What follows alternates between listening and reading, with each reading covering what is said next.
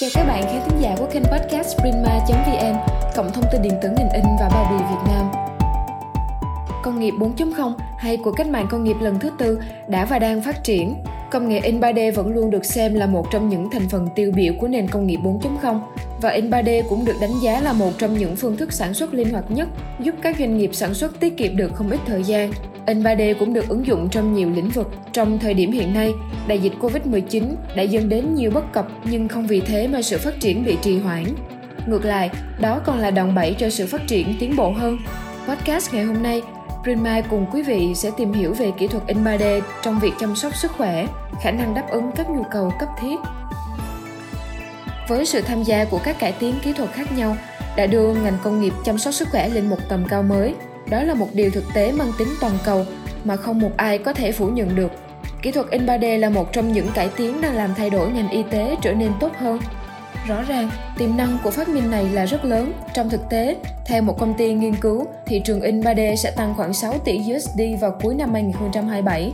Rất nhiều lĩnh vực, kể cả thuật chỉnh hình và nha khoa, đều đang hưởng lợi từ kỹ thuật này. Hơn nữa, nó cung cấp những cách thức chăm sóc mới theo yêu cầu bệnh nhân và cho phép các nhà cung cấp tạo ra các thiết bị y tế hoạt động tốt hơn.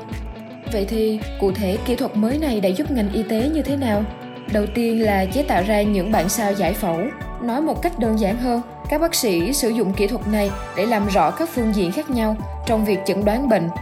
Các mô hình này cho phép bác sĩ hiểu được cơ thể của bệnh nhân và giúp bệnh nhân hiểu được các thủ tục y tế. Tiếp đến là về dụng cụ phẫu thuật Trước đây, các dụng cụ phẫu thuật được làm bằng titan hoặc nhôm. Tuy nhiên, với sự tham gia của kỹ thuật in 3D, các bác sĩ phẫu thuật có thể sử dụng nó để cải thiện phương pháp được chính xác hơn. Trong thực tế, nó là giải pháp cho việc tạo mẫu thử với chi phí thấp. Cuối cùng là việc lắp ráp cho các bộ phận nhân tạo. Sẽ không sai khi nói rằng tạo ra các bộ phận nhân tạo sẽ tốn thời gian và một chi phí rất đắt. Tuy nhiên, với kỹ thuật in 3D, một bác sĩ có thể tạo ra các bộ phận cho từng bệnh nhân một cách nhanh chóng, phù hợp với ca giải phẫu của bác sĩ. Nhưng đó chỉ là viễn cảnh trước khi Covid xuất hiện, mọi thứ đã diễn ra theo một hướng khác sau đại dịch. Việc này đã tạo ra một áp lực vô cùng to lớn cho hệ thống chăm sóc sức khỏe trên toàn thế giới. Nhu cầu về thiết bị và vật tư cung cấp cho y tế tăng lên rất nhiều. Vậy những gì đã thay đổi? Trong năm 2020, vật liệu cho chăm sóc sức khỏe bị thiếu hụt do nguồn cung cấp bị gián đoạn.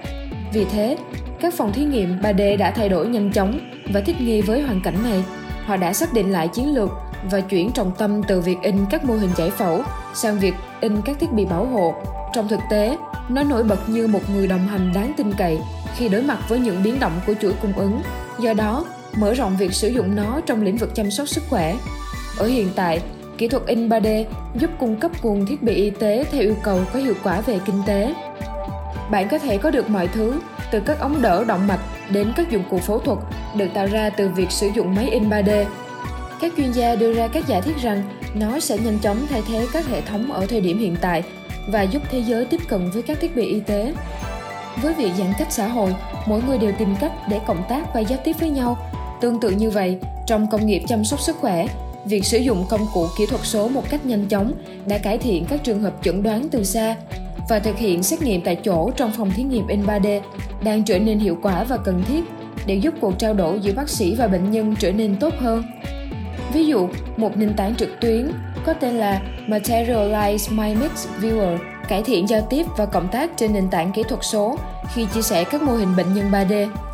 Nền tảng này loại bỏ nhu cầu về bất kỳ khoảng không gian vật lý nào để chia sẻ phản hồi hay kế hoạch điều trị với bác sĩ hoặc bệnh nhân. Trong tương lai, bạn có thể trông chờ các công nghệ hình ảnh tiên tiến được tích hợp với ứng dụng in 3D. Điều này sẽ thúc đẩy việc hình dung ra các trường hợp lâm sàng đặc biệt là dành cho mục đích huấn luyện đào tạo.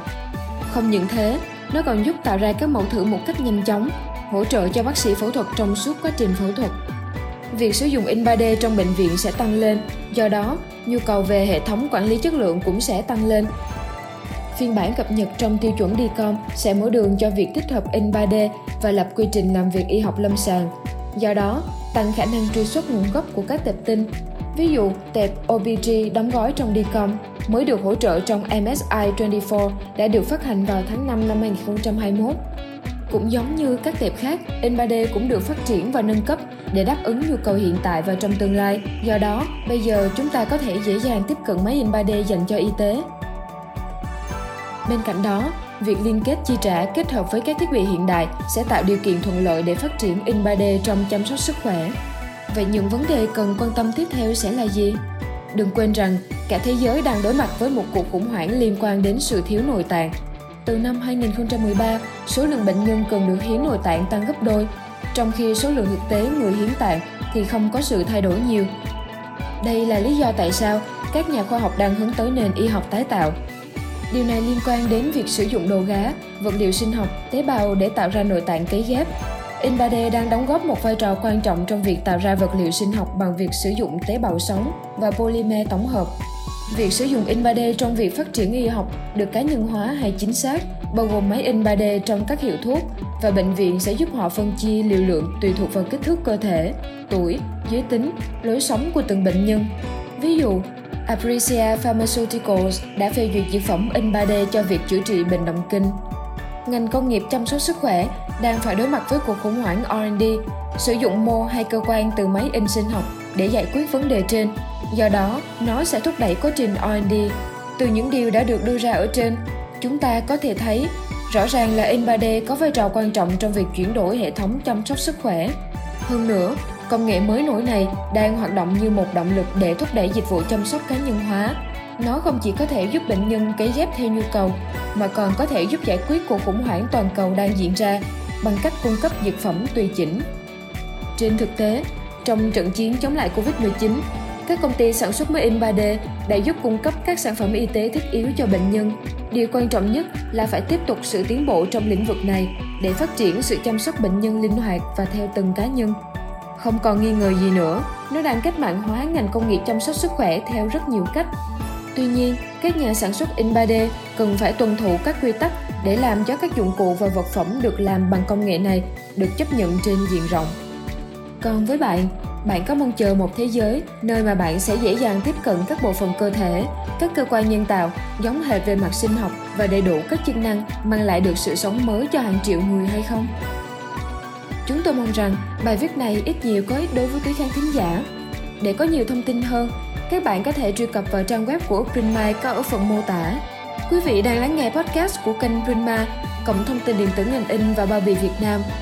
Chúc quý khán thính giả có một ngày làm việc hiệu quả, giữ gìn sức khỏe và luôn bình an.